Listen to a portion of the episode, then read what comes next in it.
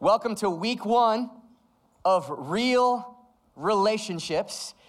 And I got so much content for today, so I'm just going to jump right into it. This message is called Commitment Issues. It's called Real Relationships for a reason. Commitment issues. So turn to somebody next to you and go, I know him when I see him, and this is for you. Commitment issues. You need a message called Commitment Issues. Because we live in the digital age of social media where we show our best and we hide the rest.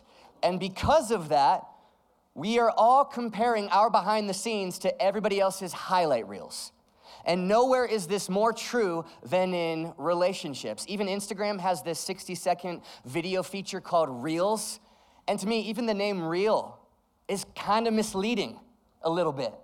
Because you see the Academy Award-winning video of the wedding ceremony and everything's perfect, the bride's beautiful, look at the dress, oh my gosh, the cake, and of course it is, but you don't see the behind the scenes, you don't see the hot mess and the stress and the groomsman that's not taking it serious and the mother of the bride who is yelling at the caterers because the chicken parm's not gluten-free. You don't see any of that.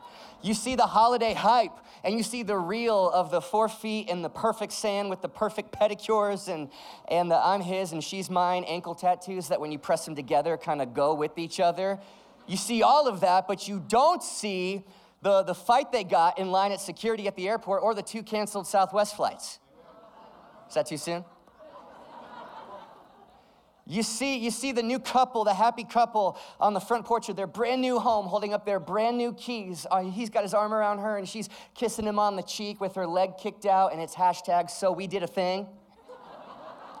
You see that, but you don't see the behind the scenes. You don't see the shag carpet or the cracked foundation or the asbestos waiting to be found in the insulation just 3 years from now. You see the highlight reel, but you don't see the behind the scenes. And that's why there's a new app called Be Real that is sort of taking the social media world by storm right now. Who's on that, by the way? Most of Gen Z, who's on it right now while they're supposed to be taking notes in church? Tried to get you. If you don't know what Be Real is, here's a quick description. Every day at a random time, the app will prompt you with a push notification to take a double picture. It uses your front camera and your back camera to take a picture of what you're doing and how you look. And you only got 2 minutes to take the picture, which means you can't fake it and you can't stage it. You can't go put on makeup really quick. You can't grab a dumbbell to get a quick pump. You just gotta snap the pic and share it with the world, and it's blowing up right now, which tells me that in a world of filters, authenticity is trending, that people want real, and nowhere is this truer than in the world of relationships. The iPhone came out 2007, and so after 16 years of highlight reels, everybody's hungry and ready for some behind the scenes. It's time to get real about relationships, about the struggles of relationships. It's time to let God be real with you about his plans and his principles and his version of relationships he wants for you. I don't know if you just caught it when we read it, but God is fairly serious about your relationships, so much so it's the last thing Jesus prayed for before his crucifixion. Let's go back to two verses from John 17, 22 and 23 again. This is Jesus. I have given them the glory that you gave me, that they may be one as we are one. I and them, and you and me, so that they may be brought to complete unity. And here it is again. For then the world will know that you sent me and that you love them, even as you have loved me. I find it interesting that Jesus doesn't pray for those who don't know him yet. He prays for the church that already does. Why? Because in any community, the hope of that community is the local church. Because his church is the world's hope. And specifically, Jesus prays for the relationships of his followers, that we might be one with each other as he is one with the Father and the Holy Spirit. Because apparently that is how the world will know. By our relationships. When we win at relationships, Christians, we reflect the love of God to a dark world like a city on a hill. That because we know Jesus, our relationship should look different from the rest of the world. So much so that it demands an explanation from the world on the outside looking in. They should look at us and the way we love each other, our relationships, and see something different. It should make them wonder. We are called to live out love in front of a watching world. And one of the reasons I love our church is I think we are the perfect candidate for it. Because we're such imperfect people who just are so good at being real. And I'm telling you, you do not want to miss a week of this real relationship series that I think is gonna surprise you a little bit. In the name of grace and truth, realness in relationships, it is a new generation with a new standard. It's a new day with a new demand. I'm tired of the algorithm. Give me authenticity. And so today, I want to go behind the scenes of commitment. Even I say that word, and some of you just, ooh, you shudder. Commitment. Behind the scenes of commitment. Because all of us have, to some extent, it's a human thing, we're in this together, all of us have commitment issues to some extent. Wives, just watch your husbands the next time they're trying to pick a TV show on Netflix to watch. And you will see commitment issues, okay? Better yet, forget the TV show. Just watch your husband try to pick a streaming service for the day. Is it a Netflix day, a Hulu day, an ESPN Plus kind of day? Is it a Fox Sports kind of afternoon? Yes to that, by the way, today. I mean, you will see the fear of commitment in his eyes. We all have commitment issues. And husbands, just watch your wives the next time you ask them where they want to go eat dinner. You will see the fear of commitment, I'm telling you. I dedicate this joke to my wife. It's like in the Notebook scene where Ryan Gosling's yelling at Rachel McAdams and he goes, just tell me what you want. And she's like, I don't know. He says, just what do you want? She's like, it's not that simple. That's us. Every time I'm like, babe, where do you want to go for dinner? So here's what I do now, just a pro tip. I just ask Sam, I say, hey, guess where I'm about to take you. And I take her to her first guess. And everybody wins. Pro tip. Because she already knows. Ladies, you already know where you want to go. It's committing to a decision. That's the problem. We all have commitment issues to some extent. And if God's infinite grace makes endless space for us to get real about the struggles, then let's get real about the struggles. Because I just got to say this right away. Regardless of who you are not as alone as you might think you are sitting in your chair today. This is so the same boat, you guys, in this together. You know, the Bible was, the first 2 chapters of the Bible is when everything's awesome. And then from that moment on, 99.8% of your Bible is all basically just, here's now, like we should never have needed relationship series to tell us how to thrive in relationships. But because sin enters the world, we're all fragmented people. And we need the real talk about this. You are not as alone as you think you are, whether you are single or dating or want to stay single or want to be married or engaged or married or divorced or widowed or struggling or thriving or anything in between. I'm telling you, welcome to Red Rocks. There are no second-class citizens at this church. And regardless of your past, God wants you to win at love from this day forward. He wants you to thrive in relationships. Let this series be your BCAD moment in your life in doing relationships his way. Deuteronomy 4:29 says this, but if from there you seek the Lord your God, you will find him if you seek him with all your heart and with all your soul. I love that phrase, but if from there. So I don't know where you are, but if from there, I don't know how many marriages, but if from there, GBB, I don't know how many past mistakes and failures, but I do know the only interest God has in your past is redeeming it so he can use it moving forward. And if from here you seek him with all your heart and all your soul, he has such good plans in store for you. So with that said, let's go behind the scenes on the commitment highlight reel. Commitment issues. Here we go. Behind the happiness is a lot of hard work. Please don't be fooled. Happiness is hard. Happiness takes hard work. Contrary to what the world might say, happiness is not finding the right person. Happiness is being the right person. Happy relationships are made of healthy individuals. When it comes to love, whether romantic or friendship, whatever it is, you will get what you give. If you show up to your group as a community consumer, only looking for what you can get and take, it will always seem like you are leaking love from your life. But when you make the transition to becoming a community cultivator, and now you show up looking for something, you're looking to give something and contribute something. I'm going to stop auditioning and start contributing because I'm worth it and I've got something to give. And once you start pouring into other people, that's when you notice your cup of belonging starts overflowing because God's pouring into yours. You will get what you give. Real relationships take work. Lots and lots and lots and lots and lots of hard work. If your marriage isn't working, are you? And I don't know you, but I do know this, that if your marriage is working, the only reason it is working is because you are working really hard at it.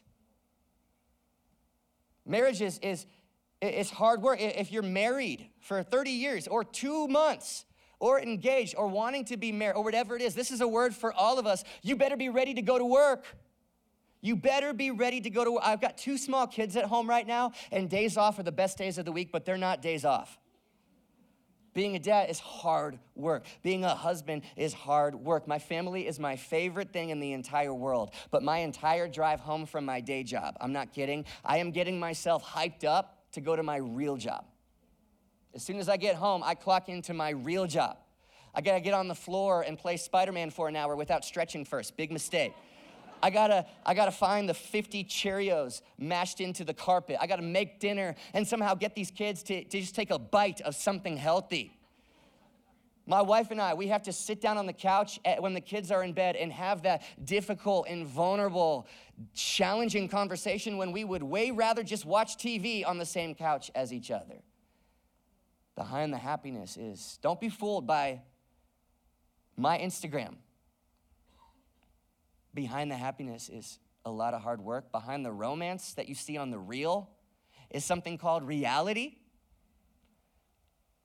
Regardless of rom-coms, reality is that romance is hard work. You gotta catch the butterflies, baby. They don't just fly into your net. Romance is hard work. You wanna have real talk? If you don't work to date your spouse, the devil will find someone else who will. And I'm not like the shock factor sermon. I don't say that to the shock factor preacher. But that's real. That is so true. And I'm not trying to give the devil a platform. I'm trying to expose him because this is one of his number one MOs. Romance is work. Before me and Sam got married, I was so romantic because I worked at it. I planned so many of the world's most creative dates. I mean, I had like flowers and chocolates just coming out of my pockets, just left and right, and I was Ryan Gosling from The Notebook, minus the muscles and the beard. And then we got married, and in the spirit of real talk, I've had many years where I have just worked less hard at romance because she's already mine. Commit to the romance, trying to help especially some ladies in this room out today. Husbands, future husbands, it is a tale as old as time. Thank you, Mrs. Potts. For husbands to retire our romance jerseys and hang them from the rafters of our man caves about 3 to 5 years into marriage. Do the work. Date your spouse. Passion takes pursuit. Romance takes a gritty commitment. Behind every fairy tale on the surface is behind the scenes a good fight still being fought every single day. And I've been praying in Jesus' name that some couples in this room would start getting some of that honeymoon passion back that you haven't had in far too long. In Jesus' name, I will pray that prayer for you every single day. Behind the happiness is a lot of hard work. How about this? Behind the arriving is endless abiding. You ever look at somebody that has like maybe the life you want and you think, man, that person has arrived. Whew. Just maybe they're famous or successful driving a Lambo. Is it still cool to say Lambo? Nehemiah, was it ever? No. was at Velvet Taco last night. There was a guy who got out of his Lamborghini in the street right in front of Velvet Taco, and I thought, arrived. That guy has arrived. Remember when the hashtag relationship goals trended on social media a few years ago? And people would post pictures and reels of the relationships they wanted one day, and they would go in the caption, in the comment section, they would comment hashtag relationship goals. Just look up any picture that Ryan Reynolds posts of his wife Blake Lively, and go to the comment section, and you will just see endless comments. Hashtag relationship goals. Hashtag winning at life. OMG, the way he looks at her. Ladies, I'm sorry, that comment makes me cringe.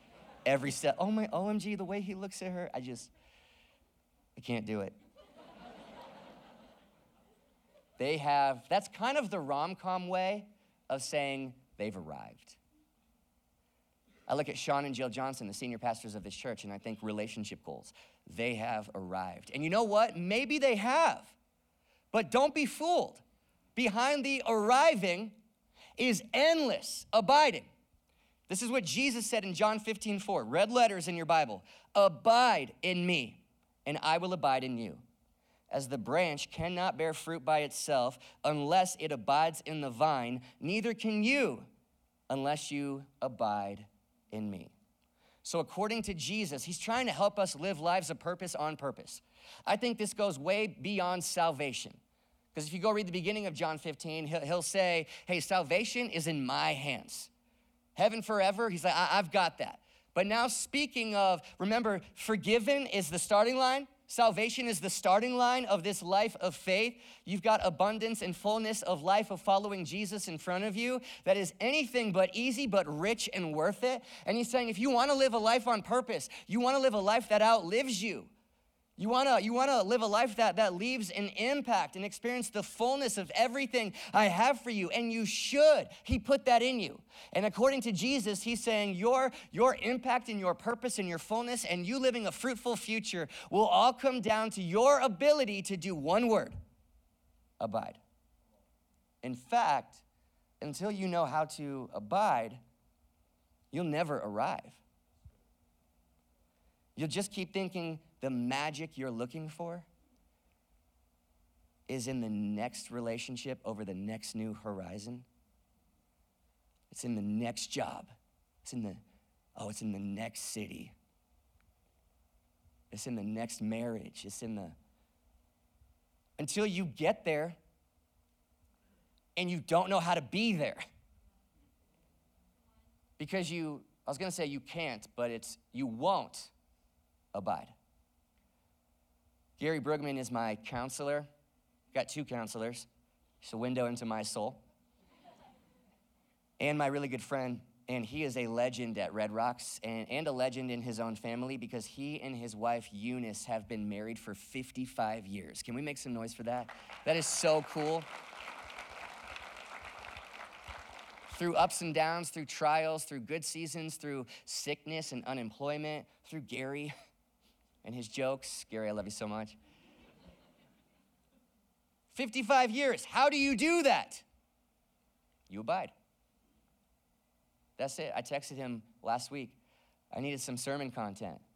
Because I set out to write a dating message and got the holy hijack from the big man upstairs.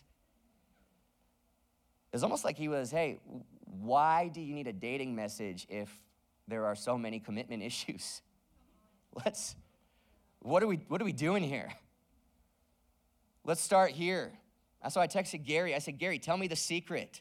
And he texted this back to me. The foundation of our marriage is love, faith, and commitment.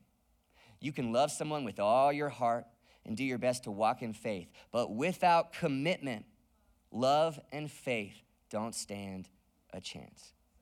And the reason we are seeing less and less relational arriving in our generation is because there are more and more commitment issues. Once again, this is a human thing. Human beings have always had a grass is greener mentality.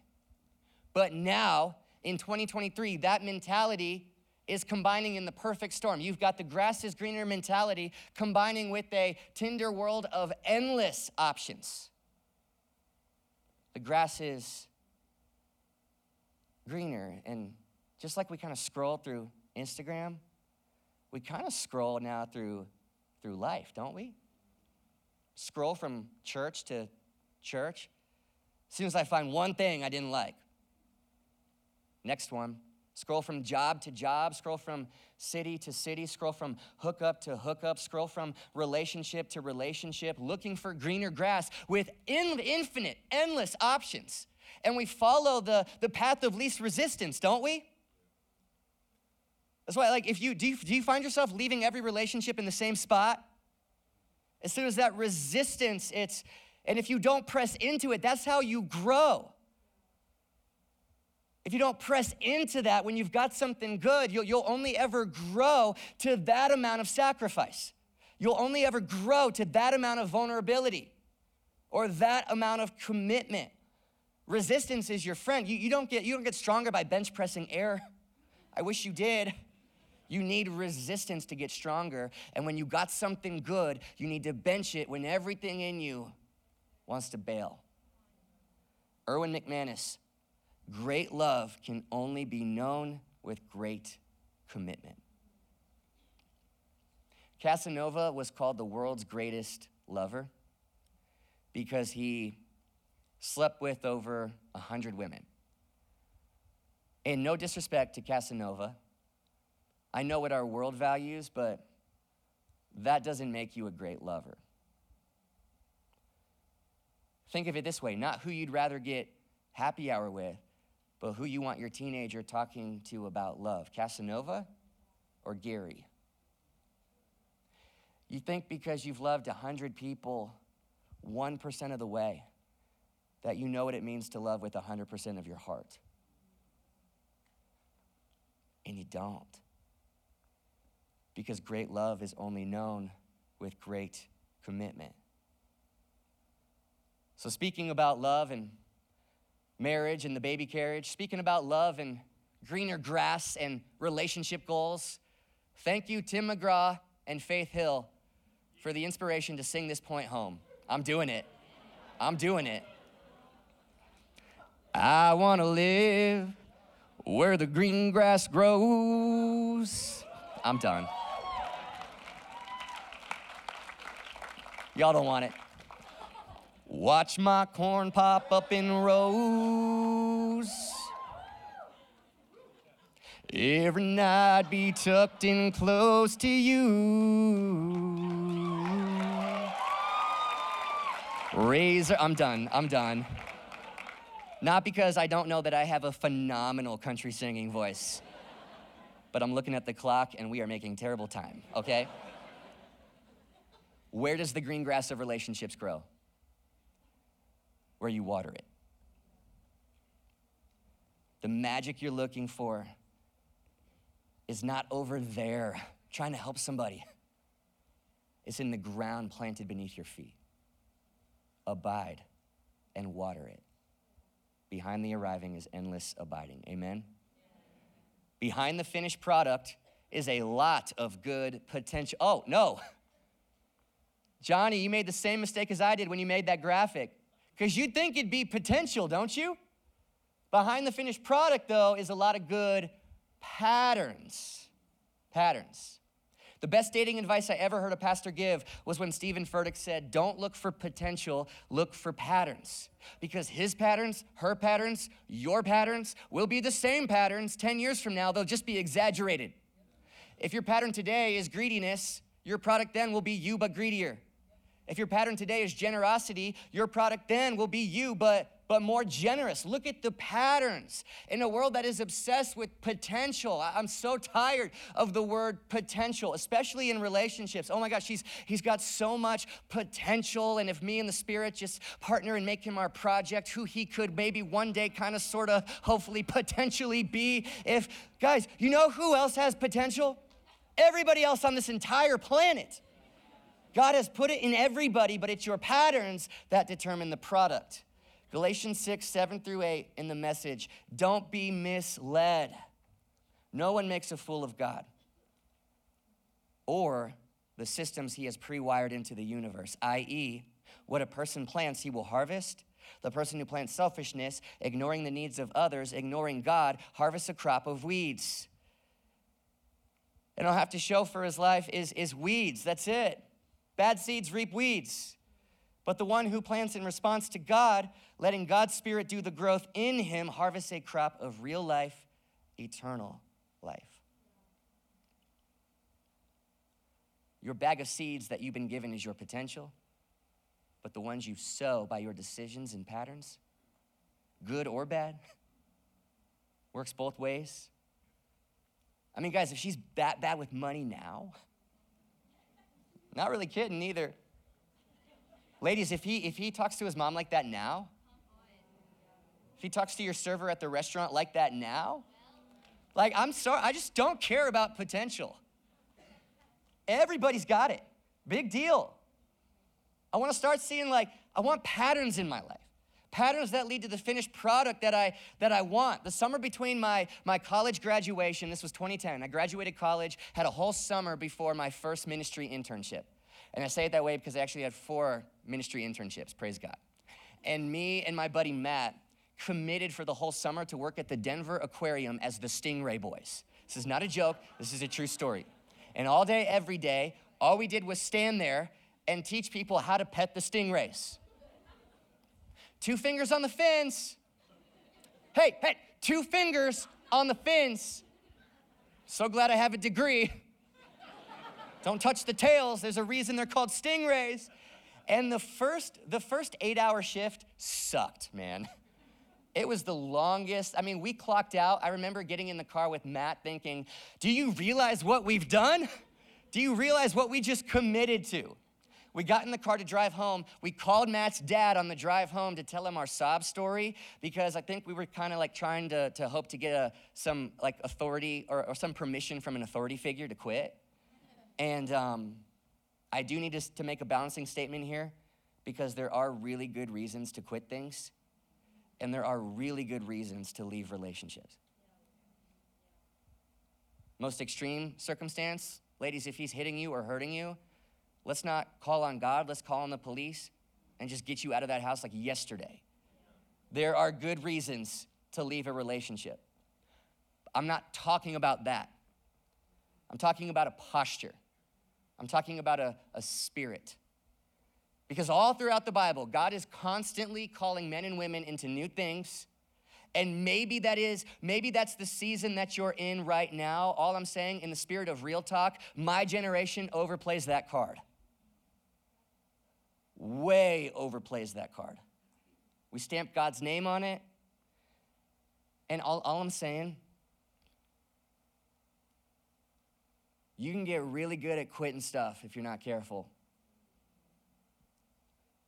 Every decision you make today is a vote for who you're becoming tomorrow.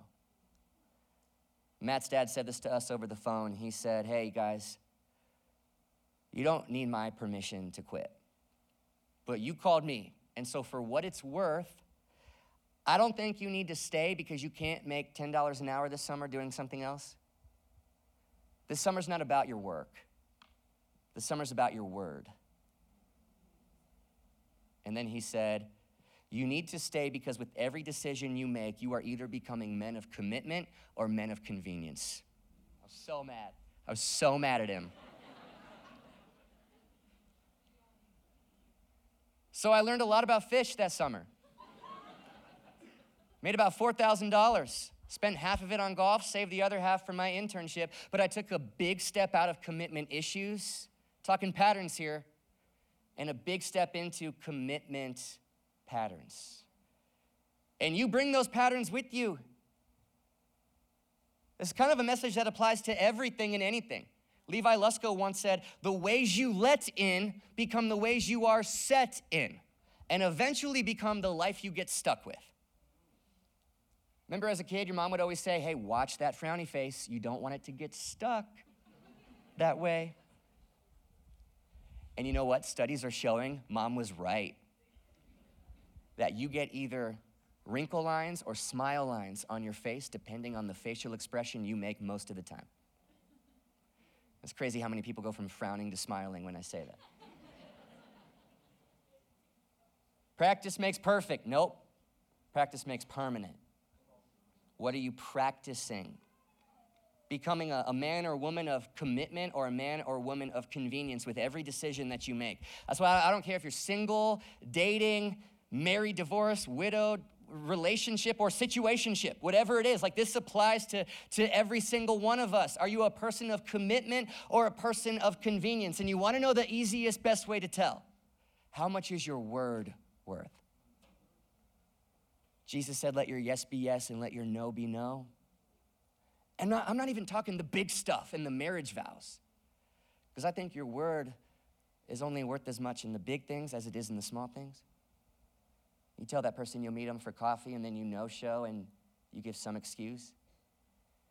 You RSVP yes for the Evite, and they plan for you to be there and buy more food, and then you don't go, and you don't give it a second's thought. Seems so small, but all seeds do. What if from this moment on, in the small things, you commit to something, you give your word, and then let's say you wish you hadn't. What if still? Because what happens here reflects everywhere and starts to grow. All seeds do. From that moment on, you had two options. I either go to that person and I ask them to release me, or I go. Because I'm a person of commitment. Behind the finished product is a lot of good patterns. And the Bible, and team, you can come up. See, the Bible has this word called covenant. Behind the commitment is a covenant. And it's different than a contract, because unlike contracts, covenants don't have conditions. In the Old Testament, when two people made a covenant, they would cut a literal bull in half. And they would walk through it 7 times, 7 being the number of completion and perfection, as if to say, if for whatever reason I break this covenant based on convenience, let whatever happened to this bull happen to me. Seems so intense, but that's how serious they took making a covenant. That was the weightiness of it, the weightiness of standing up at the altar and saying your vows and saying your I do, should. I mean, we make that to be so picturesque and so pretty, and it should be, but the weightiness of those words should feel more like somebody's like holding you up at gunpoint.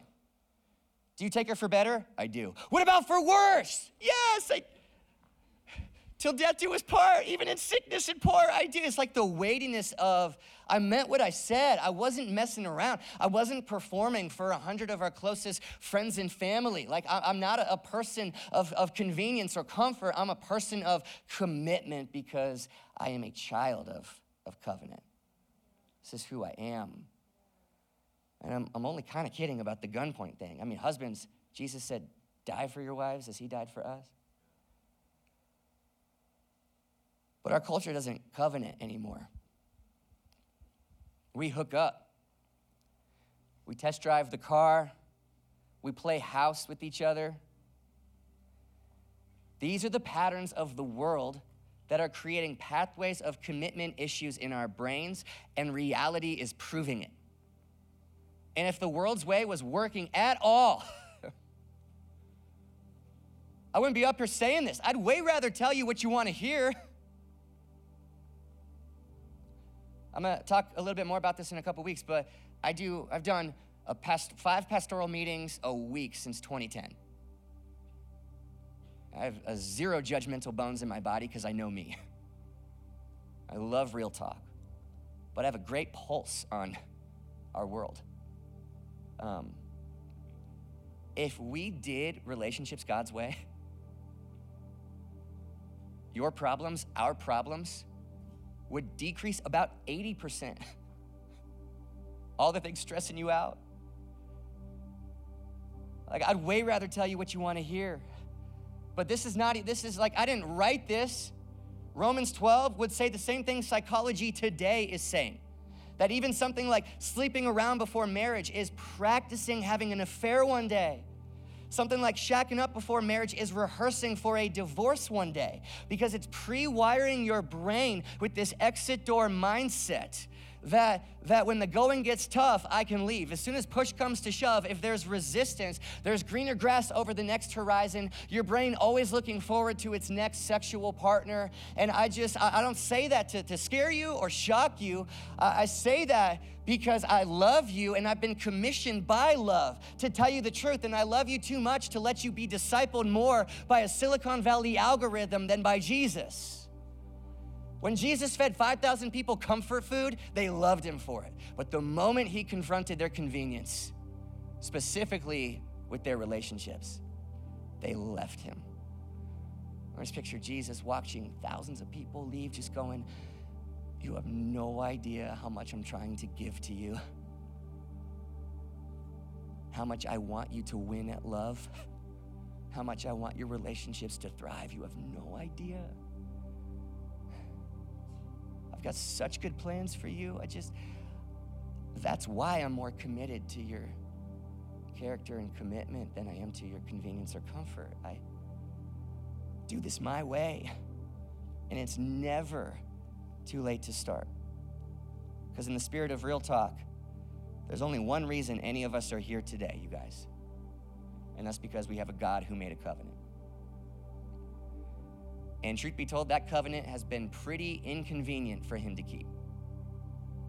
It's not convenient for Jesus to walk back into Jerusalem knowing a crucifixion is in his future, to own 1 trillion sins he never committed. Wasn't convenient for him to sweat drops of blood from the pressure in the garden while his best friends fell asleep on him. Not convenient to slowly suffocate till his final breath. But that's what love does, you guys. Behind the scenes of love is a cross stained in blood.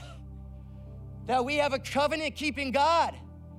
We have a commitment-keeping God. We have a promise-keeping, vow-keeping God who has so much more for you than you could ever imagine that he does, who is commissioning us to love each other with the same sort of fierce commitment that he pursues us with. Commissioned us to be lighthouses to a very dark world. He's saying your relationships, romantic, friendships, parenting, the way you love each other, the way you live out love in front of a watching world, in front of a dark world. That's my lighthouse to them. That's how the world will know.